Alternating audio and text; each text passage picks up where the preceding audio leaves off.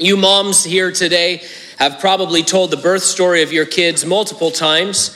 The road to delivery can have many twists and turns. We find the details compelling and often surprising. Maybe your story is like Mary Gorgon's, who delivered her fifth child in just 120 seconds. That's the fastest on record. And I was thinking, ladies, if you're looking for a world record to achieve toward, you know, 100, 119 seconds is the bar for you. Or maybe for your family, it was more like Joanna Kristanek. She had to endure 75 days of labor, laying tilted 30 degrees backwards 24 hours a day to keep her twins from delivering too early. The Bible describes salvation as being delivered, being born again. Jesus Christ said, You must be born again if you want to escape death and receive the forgiveness of your sins. The Apostle Paul, writing to his friend Titus, wrote this God our Savior saved us, not by works of righteousness that we had done, but according to his mercy through the washing of regeneration and renewal by the Holy Spirit. The amazing process of being born again is the most important thing that could possibly happen to you. Now, the gospel is the same in every age and in every place. God reveals himself. Man is given a choice as to whether they will believe him and trust in him. And if they will, then God gives them his righteousness. But the road to redemption is going to be particular to each individual. Here's what I mean some of you were saved very young, some of you were saved very old. Some were ignorant of spiritual things at the moment of their conversion. Others were actively in opposition to the Lord Jesus Christ and had hated him in their previous life. Some people had a single event that made them realize they were sinners in need of a Savior. Others can identify decades of plain but persistent attempts on the part of God to rescue them as day after day He knocked on the door of their hearts. In 2 Kings chapter 5, we have a wonderful new birth story. As we examine it, we should not only be amazed at the power of God and the grace of God and the uh, limitless compassion of God, but we also get a chance to see how He involves those of us who already know Him in that process. And for any of you who may not yet be born again, you will hopefully see a reflection of yourself in one of these characters, see the state of your heart, your need for forgiveness, the danger that you're in, spiritually speaking and that salvation is being held out to you by a God who knows you and loves you and can't wait to bring you into his household. Our story opens in a house in the ancient kingdom, kingdom of Aram. We would call it Syria today. It's more than 100 miles to the north of the city of Samaria, which was the Israeli capital at the time. Verse 1 Naaman, the commander of the army of the king of Aram, was a man important to his master and highly regarded because through him the Lord had given victory to Aram the man was a valiant warrior, but he had a skin disease. Naaman is our main character this morning. He's the one who will be saved at the end of the story. At the start, we learn quite a bit about him. He was a man of great power, great position, great ability.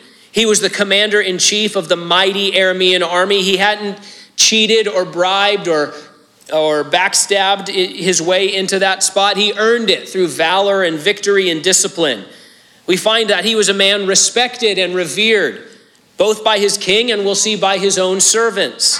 But we learn two other very important things about him. First, we see that it was by God's grace that he had won the battles he had won. Listen, if you're not a Christian, even if you believe in a God, you may not realize just how involved he is in not only the world generally, but specifically in your life. That's something the Bible explains in great detail. The Bible explains that God is in charge of this world. He's in charge of the flow of history. He has a will and it will be done. Now, on top of that, He is directly involved in your life, not just if you're a Christian, but in your life no matter who you are. It's His breath in your lungs. You may think that you are the commander in chief of your life, but God's word says, through the Lord's mercy, you are not consumed. If you woke up this morning, that's a gift from Almighty God who created you in your mother's womb and loves you. The most significant thing we learn about Naaman in this verse is the very last thing. He had a skin disease. We would call him a leper. He was in big trouble. In the Bible, leprosy is not, of, not only a real disease that was uh, horrible and painful and fatal, but it also serves for us as a picture of our sinful condition before a perfect and holy God. Listen, God in heaven, the creator of all things, he is absolutely perfect, absolutely right, absolutely holy. In him, there's no darkness at all. In him, there's no mistake at all. In him, he's never done anything wrong on any level. And when he looks down at us, we're not like that even a little bit. You see, leprosy was a rotting decay. It would start small and slowly grow, ultimately killing the victim. If you were a leper, you could try to cover it up with cloth or clothes or, or all sorts of things, but that wouldn't do any good. In fact, it would only pollute and defile anything that touched it. Leprosy as an illness isolated a person, it deadened their senses. There was no cure anywhere on earth. Nothing could be done to clean yourself or rid yourself of the stain or effects of this terrible affliction. And that's exactly the spiritual condition of every single human being from heaven's perspective. You see, because Adam and Eve sinned in the garden, every single one of us, when we were born, inherited a sin nature. If you feel like that's fair, don't worry, you would have also sinned in the garden. But even set that aside, we have a sin nature, the Bible explains that, but set that aside for a moment. From the moment that you're born, you start committing individual acts of sin and rebellion against a holy God. Throughout life, you commit individual acts of sin. Sin simply means missing the mark. The mark is perfection.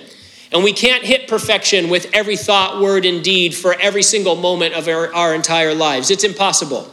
No one has ever done that except for Jesus Christ, who is God who became man, lived a sinless, perfect life so that he could deal with the problem of our sin.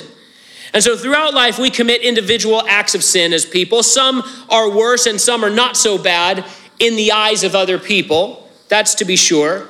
But no matter whether it's a white lie or a serial killing, all of those things are putrid and criminal in comparison to a perfect and holy God who demands perfection. When he sees our imperfection, our rebellion, our refusal to do what is right in every thought, word, and deed, here's his assessment given to us in the Bible. From the sole of your foot to the top of your head, no spot is clear. The whole thing is festering with our sin. That's from the books of Isaiah and Psalms. We're told in the book of First Kings that sin is a plague in our hearts, just like leprosy. You can rise through the ranks of men. You can become a great champion. You can be secure in your wealth and your position and your legacy. But what is going to cure you of the wrongs that you have done? That's an illness that has no cure in this world. If you're not a Christian, you're Naaman today, and you're in a world of trouble. You're living on borrowed time, and you have a terminal spiritual illness. But here's the very good news Naaman was not only important to his king and to his country and to his fellow soldiers, he was also very important to the God of the Bible, the one true God. And this God was about to do something incredible for this man who didn't even know who he was. Verse 2 Aram had gone on raids and brought back from the land of Israel a young girl who served Naaman's wife. She said to her mistress, If only my master were the prophet, uh, were with the prophet who was in Samaria he would cure him of his skin disease. This girl, I wish we knew her name, but we don't. She's one of the most remarkable people in all the Old Testament. Look at her heart. Look at the kind of attitude and perspective she had. She had been living her life normally when suddenly one day she was stolen. Maybe her family was killed in one of these raids. We don't know. And she became a slave in the house of the very man who led those godless soldiers who had kidnapped her and stolen her future from her. But despite the suffering she had endured, despite the fact that the entire trajectory of her life was now completely different, she did not turn her back on God.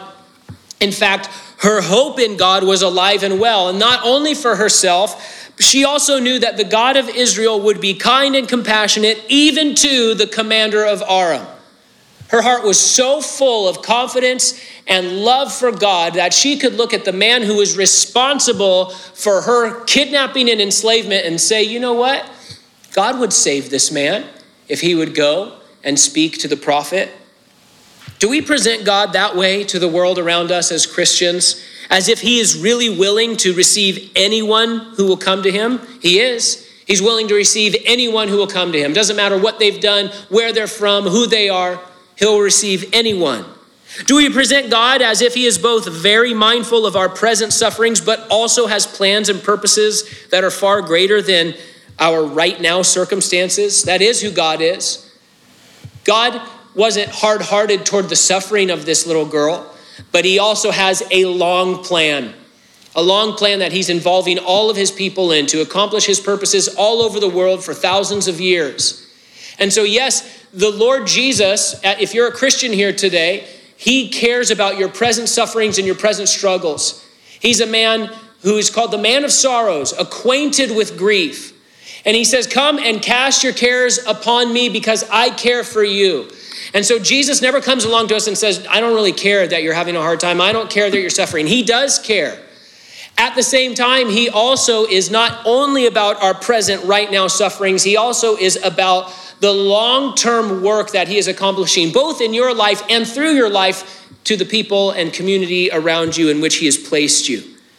This girl is a reminder to us who are born again that we are guaranteed trouble in this world, but at the same time, God works all things together for good in us and through us because we're called according to his purposes. He's the God who loves his enemies and does all he can to save them. And so we have hope and confidence even in defeat or suffering. Now, this girl had every right to hate Naaman, especially in the Old Testament, what we would call dispensation, before the church age. She had every right to hate Naaman and pray that he would suffer and die for what he had done against one of God's precious daughters. We see some of these psalms in the Old Testament. They're called imprecatory psalms, where the psalmist, it shocks us from our perspectives, where the psalmist says, Lord, the enemies of yours, the enemy of your people, break their teeth, bring them down to the grave, crush them. There's a later period in the book of Second Kings where the Assyrian army comes and mocks God and is coming against the people of Judah. And the priests and the king, they get together and they say, God, deliver us. Please help us. And the Lord God sends his angel and he kills 185,000 Assyrian soldiers in one night. And so this little girl would have been right and, and had every right to hate Naaman and to pray that he would die for the evil things that he had done. But instead, her heart was full of the kind of compassion that God has for you and for me. And not only was it full of empathy and compassion, but it, she also had real practical insight for the lost and dying people around her. This is important. She didn't just say, Oh, I just wish things weren't so bad for you. James talks to us about this as Christians. He says, You know, when things are going on in people's lives, don't just say, Well, be warmed and filled. I, I just hope that would all work out for you. Look what she does. She does the much more valuable thing. She says, You know what? Not only do I have compassion for your suffering, Naaman, I wish that Naaman would go to this man in this place so that this would happen, that you would live and not die. She gave him almost a mathematical formula where he could find deliverance from his affliction. If you're a Christian, you know the way to salvation. You know the way to eternal life. You have the directions which lead to heaven. And we are to go through life delivering that saving message, not just coddling people or generically consoling them or holding back from speaking the truth to them, but giving the actual prescription for eternal life because we have it. That it is found in one place and in one person, Christ Jesus, who is fully God and fully man, who was born of a virgin, lived a sinless life, died on a Roman cross, was buried and raised to life the third day, and now offers freely the forgiveness of sins. The prescription is that if you confess with your lips that Jesus is Lord and believe in your heart that God raised him from the dead, you will be saved. A real practical insight for people who are in need. Now, Naaman was mighty, but he was also desperate. He was a dead man walking unless he found some healing, some cure for his incurable disease. No doubt he had gone to many physicians and shamans and potion makers in an effort to escape his fate. All of them had failed miserably as his lesion spread ever further over his body. But you know, he had heard, like everyone else in that region at that time, he had heard whispers. He had heard things that sometimes weird things happen in the land of Israel that can't be explained. That they've got a God over there that does some things that we've never heard of before. He would have heard whispers of the impossible, impossible shared in the barracks after scuffles with the Israeli army. And now there's this little Hebrew girl in his house saying, I know how you can be totally saved from your sickness right now, today. If you just go over there, that would all be taken care of. This is an amazing thing. Verse 4 So Naaman went and told his master what the girl from the land of Israel had said. Now, listen, this must have been a hard meeting to schedule, I think. This would have been a, a, a you know, if you've ever had to go into your boss and ask for something, it, this is, this is a big one.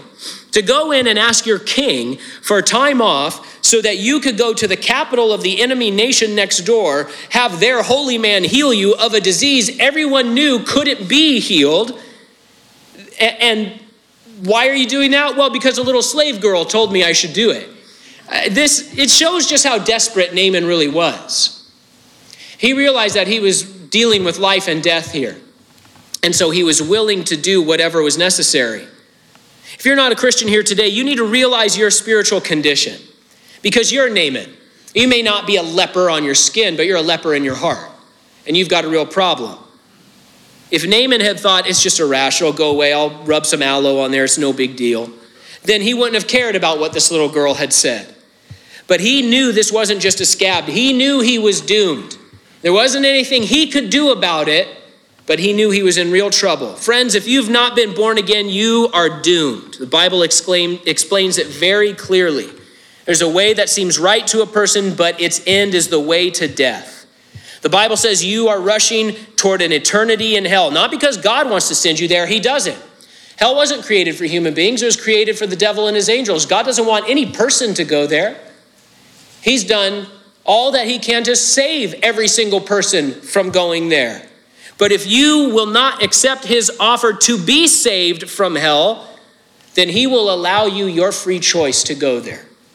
God is not willing that any should perish, but that all would come to repentance. But you have to first realize your need, that you are lost and guilty and hopeless, but for God's intervention and salvation. Verse 5 says, Therefore the king of Aram said, Go. I'll send a letter with you to the king of Israel. So he went and he took with him 750 pounds of silver, 150 pounds of gold, and 10 sets of clothing. He brought the letter to the king of Israel, and it read, When this letter comes to you, note that I have sent you my servant Naaman for you to cure him of his skin disease. In today's valuation, this is more than $4 million. Uh, quite, quite a check was written to him. Now, Naaman and the king of Aram assumed that this sort of healing would require payment. Course, Naaman was worth every penny to Aram, and so he sent with quite a bounty, but in reality, it was worthless. It was all worthless. Every last ounce of these metals. It couldn't do anything for his leprosy. Money couldn't solve his problem. Money couldn't buy a miracle. What's happening here is that they are operating with human intuition and human attitudes. They're trying to solve this, this life and death problem on a human level, and they simply can't. And you notice they really hadn't listened carefully to what the young girl from Samaria had said. She didn't say anything about the king of Israel, she didn't say anything about a price to be paid. For any non believer listening right now, you may have to admit that you have presuppositions about God or about Jesus or about the Bible or about Christianity that aren't part of Christianity at all, that aren't in the Bible at all. It's a lot of opinions and thoughts and criticisms out there about uh, God and about Christianity and about the church and about teachings of the Bible? Have you ever looked in the Bible yourself to see if any of those things are actually true? Because the Bible reveals a perfect God who has loved you to the ends of the earth, who loves you so much he did not spare his own son so that you could not not so that you could be saved so that you could have the opportunity to be saved he allowed his son to die so that you could have the choice whether you would spit upon that sacrifice or accept it. This is an amazing thing. Now, we're going to find that Naaman has a bunch of presuppositions about God and about, you know, the God of Israel specifically. But for Christians here today, it's so important that we accurately explain the Word of God to people. It really makes a big difference. Now, the little girl she had, they weren't listening quite carefully enough, but she had explained accurately. Now we have the whole revealed Word of God. That little girl didn't have a copy of the scriptures with her. We have the whole revealed Word of God. God has gone to great lengths so that you and I can have His completed, inspired Word. And it's really important that we rightly divide the Word of truth, the Bible says, that we accurately explain who God really is, what he really has done, what he really has said, what he really asks of us, and what his nature is. Because when we don't accurately give those things to people based on the uh, unchangeable truth of Scripture, all sorts of problems arise. You end, we end up not properly explaining to people those things that they really need. And so we want to be sure that we are accurate when we explain the Word of God. This is part of the reason why here at Calvary it's so important to us that we center our church life around the systematic teaching of the Word of God. Because we need to know what God has said so that we can accurately deliver it to people. Verse 7 says, When the king of Israel read the letter, he tore his clothes and he asked, Am I God killing and giving life?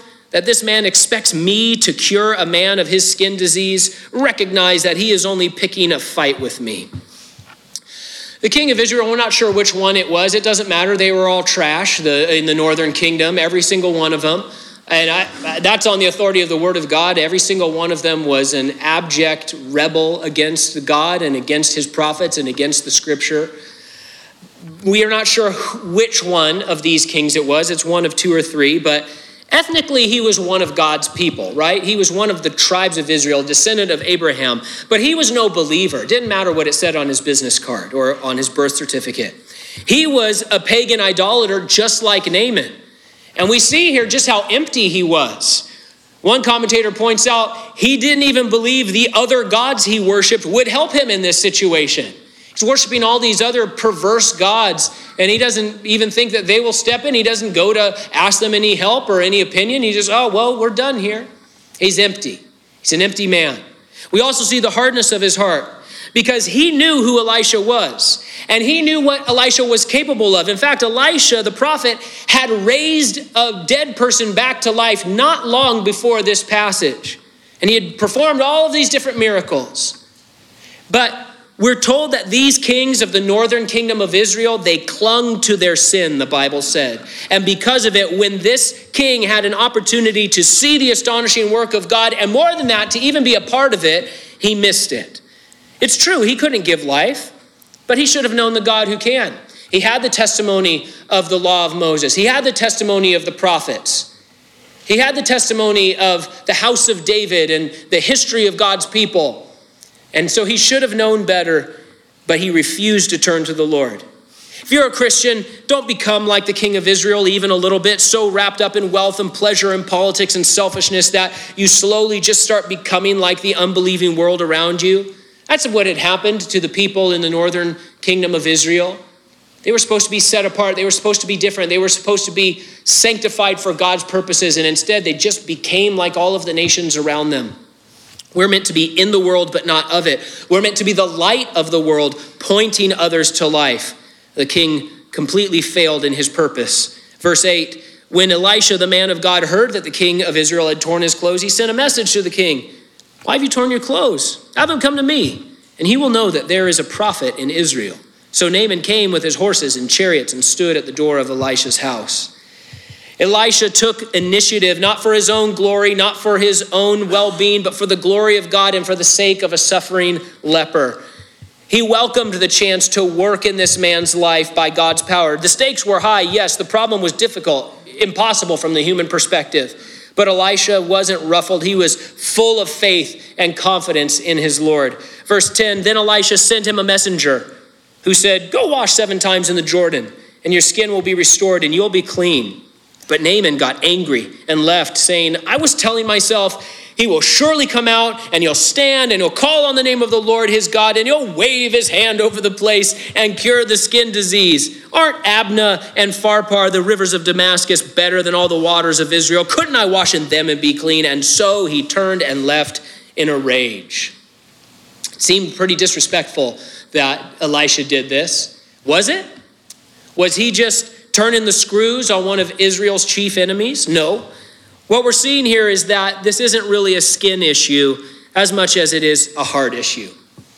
Why is Naaman there? Naaman's there because he wants his skin healed. But why had God drawn Naaman there? He wanted to change his whole life. his whole future, his whole eternity. He wanted to, heal him from the inside out. Not just heal his skin, heal his heart, heal his mind, heal his future. He wanted to do all of that for Naaman.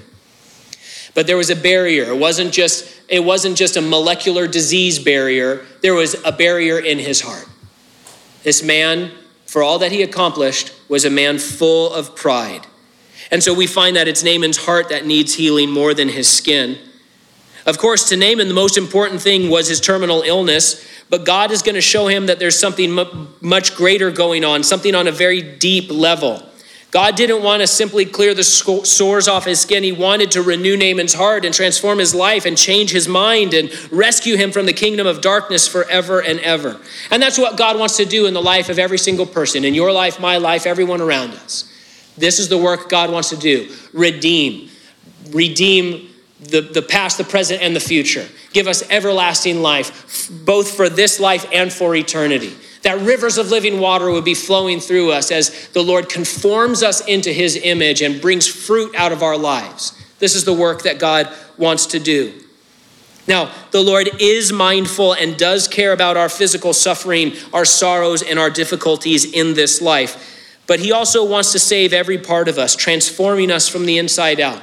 Naaman was a great man, a powerful man. He commanded and it was done. Naaman clearly had the resources he needed to buy what he wanted. But salvation is not for sale. It can only be received as a gift by someone who has a humble, surrendered heart. Jesus said, Blessed are the poor in spirit. You can't receive salvation if your heart is full of pride. You just can't because God resists the proud and he gives grace to the humble. When God reaches out to a person, he says to them, Follow me. And to follow God means that we have to make a choice to believe Him, to trust Him, and to turn away from our previous path of life where we were commander in chief, or at least where we thought we were, and to turn away from our sin and from our wickedness and instead allow God to be the master of our lives and lead us where He wants to lead us. Naaman, in this moment, was not ready to submit. He had come with his own terms in mind, right? He thought, well, this guy should come out and he should show me a certain amount of respect and preference, and, and, and he should do religious things that look good, and he should perform a spectacle that's worthy of a man as important as me. He should probably have some kind of weird hat on while he does it. This is what I think needs to happen. It's interesting, Naaman was dying, but he wanted to be in charge of the treatment. You see, he was ready to be rid of his leprosy, but he wasn't ready to be rid of his pride. And as a result, he flew into a rage and almost missed his chance to live and not die. If you're not a Christian here, ask yourself I'm asking you, what is holding you back from becoming a Christian today? Is it that you won't believe because you think it's a silly thing to believe in a God you can't see? There's evidence of God all around you. Look at the creation around you, the meticulous fine tuning. Look at the laws of nature. Look at everything we know about the world around us. Show me a symphony that wrote itself. Show me a painting that painted itself. And then tell me that there's no God that created the DNA that is full of encyclopedias worth of information that makes you who you are. Is it that you won't believe? Is it that you won't surrender because you want to be in charge of your life? Listen, you're not in charge of your life the Bible explains there's nothing that you can do to add one day to your life. And the Bible explains that in actuality, you may think that you are in charge of your life, but if you're not a Christian, you are actually held captive by the devil to do his will, and that you are enslaved to your sin. Is it because you're worried about what others might think? That's not worth dying for. Consider what would have happened to Naaman if he just went home and the story ended at verse 12. What a tragedy it would have been. Thankfully, it didn't. Look at verse 13. But Naaman's servants approached him and said to him, My father, if the prophet had told you to do some great thing, would you not have done it? How much more should you do it when he only tells you, Wash and be clean? Naaman must have been a good man, at least most of the time. His servants really loved him. In the Hebrew, I'm told they're actually calling him, Hey, my father. We see the servant girl, she had affection for him. He must have been a good man. On the other hand, he was a proud man, deeply proud, a man with a temper. Listen, God knew everything about Naaman. He didn't demand that Naaman clean himself or make himself perfect before he could be saved. But to be healed, to be saved, it meant that Naaman would have to surrender to God's way. It wasn't complicated, but that doesn't mean it was easy for him to conquer himself. He had gone out his whole life conquering people, conquering kingdoms, conquering armies, but now he was going to have to lay down his arms and bow his knee to the King of heaven. But that was his only hope to escape death. Verse 14 So Naaman went down and dipped himself in the Jordan seven times, according to the command of the man of God. Then his skin was restored and became like the skin of a small boy, and he was clean. How can you go into a dirty river seven times and come out clean? The Jordan was known for being a brown, muddy mess. But God accomplishes the impossible. Each time Naaman went in and dunked under, he would have come out, look at himself, and saw no change, probably as frustration mounted. But he made the choice to trust the God of Elisha. After all, his other gods had never done a thing for him. Now he believed the word he had been told and he obeyed the command he had been given, not on his own terms, but on God's terms. It must have been a silly sight if you were fishing on the river that day to see this, this company of serious soldiers and chariots, and there's mules with like piles of gold on them, and there's the general and all of his regalia, and he, he's taking off his armor and he's taking off his stuff, and he's going into the river, and he just keeps going back and forth. And you're probably thinking, I probably shouldn't stay around too long because something's weird is happening right now. And so I'm sure it was silly, but what may have seemed silly to some spectator was actually the transformation of a life, the saving of a man from death and from hell. And finally, that seventh time, Naaman came up out of the water and was brand new, inside and out. Verse 15 Then Naaman and his whole company went back to the man of God, stood before him, and declared, I know there's no God in the whole world except in Israel. Therefore, please accept a gift from your servant. But Elisha said, As the Lord lives, in whose presence I stand, I will not accept it. Naaman urged him to accept it, but he refused. And so we see that more than his skin was transformed, we see immediately the marks of salvation in the heart and the words and the actions of Naaman. First of all, he was thankful. He didn't go home. He went, it, scholars estimate it would have been 25 miles from Samaria to the Jordan. And he would have taken first a 100 mile trip up, then he would have gone 25 miles from Elisha's house to the Jordan, then 25 miles back just so he could thank Elisha for what had happened. Second, we see that his heart was overflowing with worship and testimony about God. He went in the water as a pagan leper, he came out as a righteous monotheist. He wanted people to know he wasn't ashamed of what we would call the gospel. He says, There's one God. Let me talk to you about him. And Elisha's like, Yeah, I know. I stand in his presence too. Third, Naaman's heart was full of generosity. He wasn't trying to bribe anyone here or pay for anything. What did he say? He said, Please accept this gift. He wanted to offer freely a gift. It wasn't out of obligation, it wasn't out of coercion, it was out of a thankful heart. Fourth, his newfound humility remained. The last time Elisha refused him, he was really upset. This time, when Elisha refused him, he was content to be refused. No flying into a rage this time. Why did Elisha refuse this gift? Isn't a workman worthy of his wage? Yes, that's true. And a heart transformed by God will be a heart full of generosity toward the Lord's work. But God, working through Elisha, wants this to be perfectly clear to Naaman and to us salvation is free. It is the free gift of God. You do not buy it, you do not earn it, you, you, you're, you're not worth it. It is the free gift of God. You are saved by grace through faith, not of works, not of money, not of worthiness, lest any man should boast. Verse 17 Naaman responded, If not, please let your servant be given as much soil as a pair of mules can carry, for your servant will no longer offer a burnt offering or a sacrifice to any other God but the Lord. In these closing verses, many commentators criticize Naaman for being superstitious, but we need not criticize this guy. He knew nothing about the reg- regulations concerning the worship of the Lord, not yet anyway. He had no scriptures, he'd never been to synagogue. Instead, we see a man who wanted to do whatever he could to worship God faithfully. His life was in Syria, and so he wanted to, in a sense, take a temple with him. Luckily, in the New Testament, this is what we get to do. You are the temple of the Holy Spirit if you've been born again. And anywhere you go, you go as the temple of the Lord. And we see here, what did Naaman do? Even though he maybe didn't understand all the rules and the regulations of the law of Moses, he's making a plan to worship God, to honor God. He didn't consider his relationship with Jehovah as over after this transaction. He knew this was just the beginning. And he was thinking about how this was going to impact every day for the rest of his life. Yes, he'd have a lot to learn, but he was ready to worship and ready to give and ready to acknowledge publicly that there is one true God. Verse 18 However, in a particular matter, may the Lord pardon your servant. When my master, the king of Aram, goes into the temple of Rimmon to bow and worship while he is leaning on my arm, and I have to bow in the temple of Rimmon, when I bow in the temple of Rimmon, may the Lord pardon your servant in this matter. And so Elisha said to him, Go in peace. Naaman is thinking about how his life would have to change now that he was a servant of the one true God.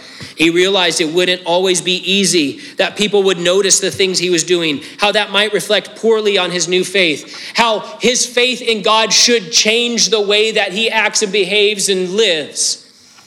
Pretty mature guy for being saved for about five minutes. Well, that's not true. He drove 25 miles, few hours. Pretty amazing. From our vantage point, some might call this compromise, but step back for a moment. What do we see?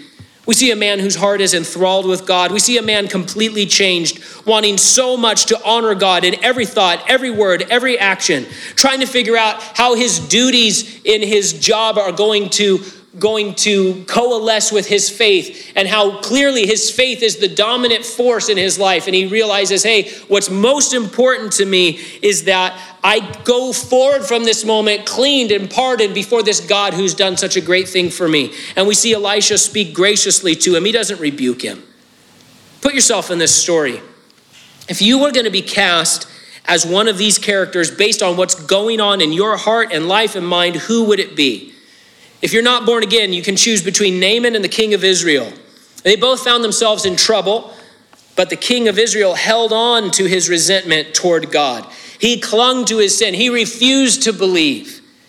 Naaman, on the other hand, surrendered and was changed forever. His life was saved, his heart was saved. He suddenly had a value no battlefield victory could give him. He was loved by the one true God. And after years of life in leprosy, he took hold of the gift of salvation that God extended to him. If you're not a Christian, God wants to redeem you. He loves you, He knows you. He sent Jesus Christ to die so that you could have the penalty for your sins paid. That's what Jesus was doing. Dying the death you deserve so that you could have life. In Hosea chapter 7, God mourns over those who rebel against him and flee from him. He says, I want to redeem you in that passage. Are you willing to let him? God loves you as much as he loved Naaman or the servant girl or even his own son because God so loves the world, and that includes you, that he gave his one and only son that whosoever would believe on him will not perish but have everlasting life. You can call out to him right now. The Bible says if you confess with your lips that Jesus is Lord and believe in your heart that God raised him from the dead, you will be saved. It's as simple as that. You bring nothing to the table except for yourself and your willingness to receive that free gift. For those of us who are Christians here today, choose between the servant girl and Elisha. One's not better than the other, it's really just a matter of circumstances. Whether you find yourself in a time of trouble like she did, or a time of peace like Elisha was, God wants to use you one way or another. And how do we see him using these servants of his? It's kind of interesting. One of those servants he brought to Naaman, the servant girl. One of those servants, he, he brought Naaman to him, right? And so God explains that he has scattered us into the world to be light of the world and the salt of the earth. And he has given you his life and he has given you the life that you have. And he's either going to bring you into the path of people or people into your path. And then you are there to trust in God and explain just how great God is to the people around you and, and to share the word with them.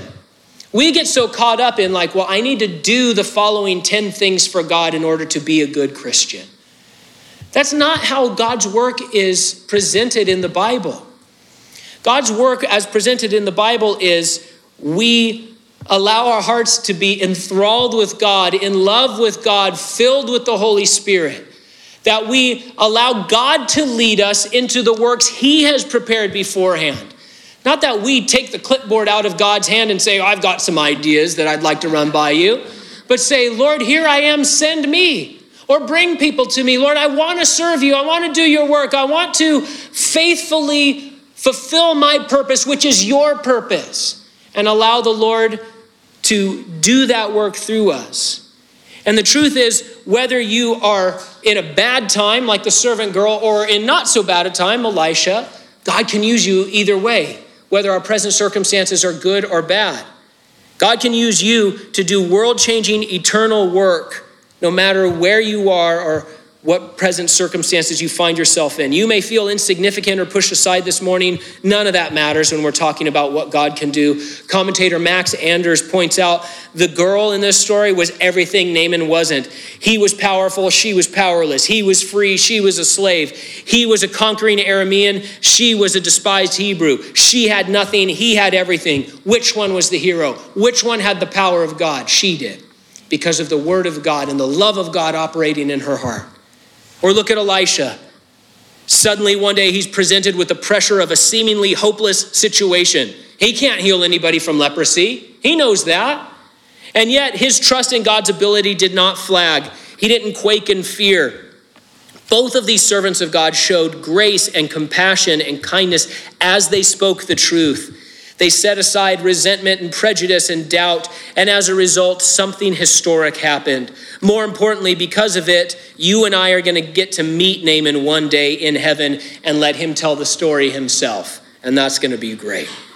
But that kind of work requires a willingness on our part to set our minds on things above, not on our earthly circumstances, to choose to love our enemies, to remember that this is the work God does, and it is His delight to do it through us that your conversations, your prayers, your acts of compassion, your interactions with the people around you, that are that, that God has brought into your path, those things are not wasted and they are not insignificant. In fact, they just may be the last phrase that helps bring a person into the kingdom for the first time.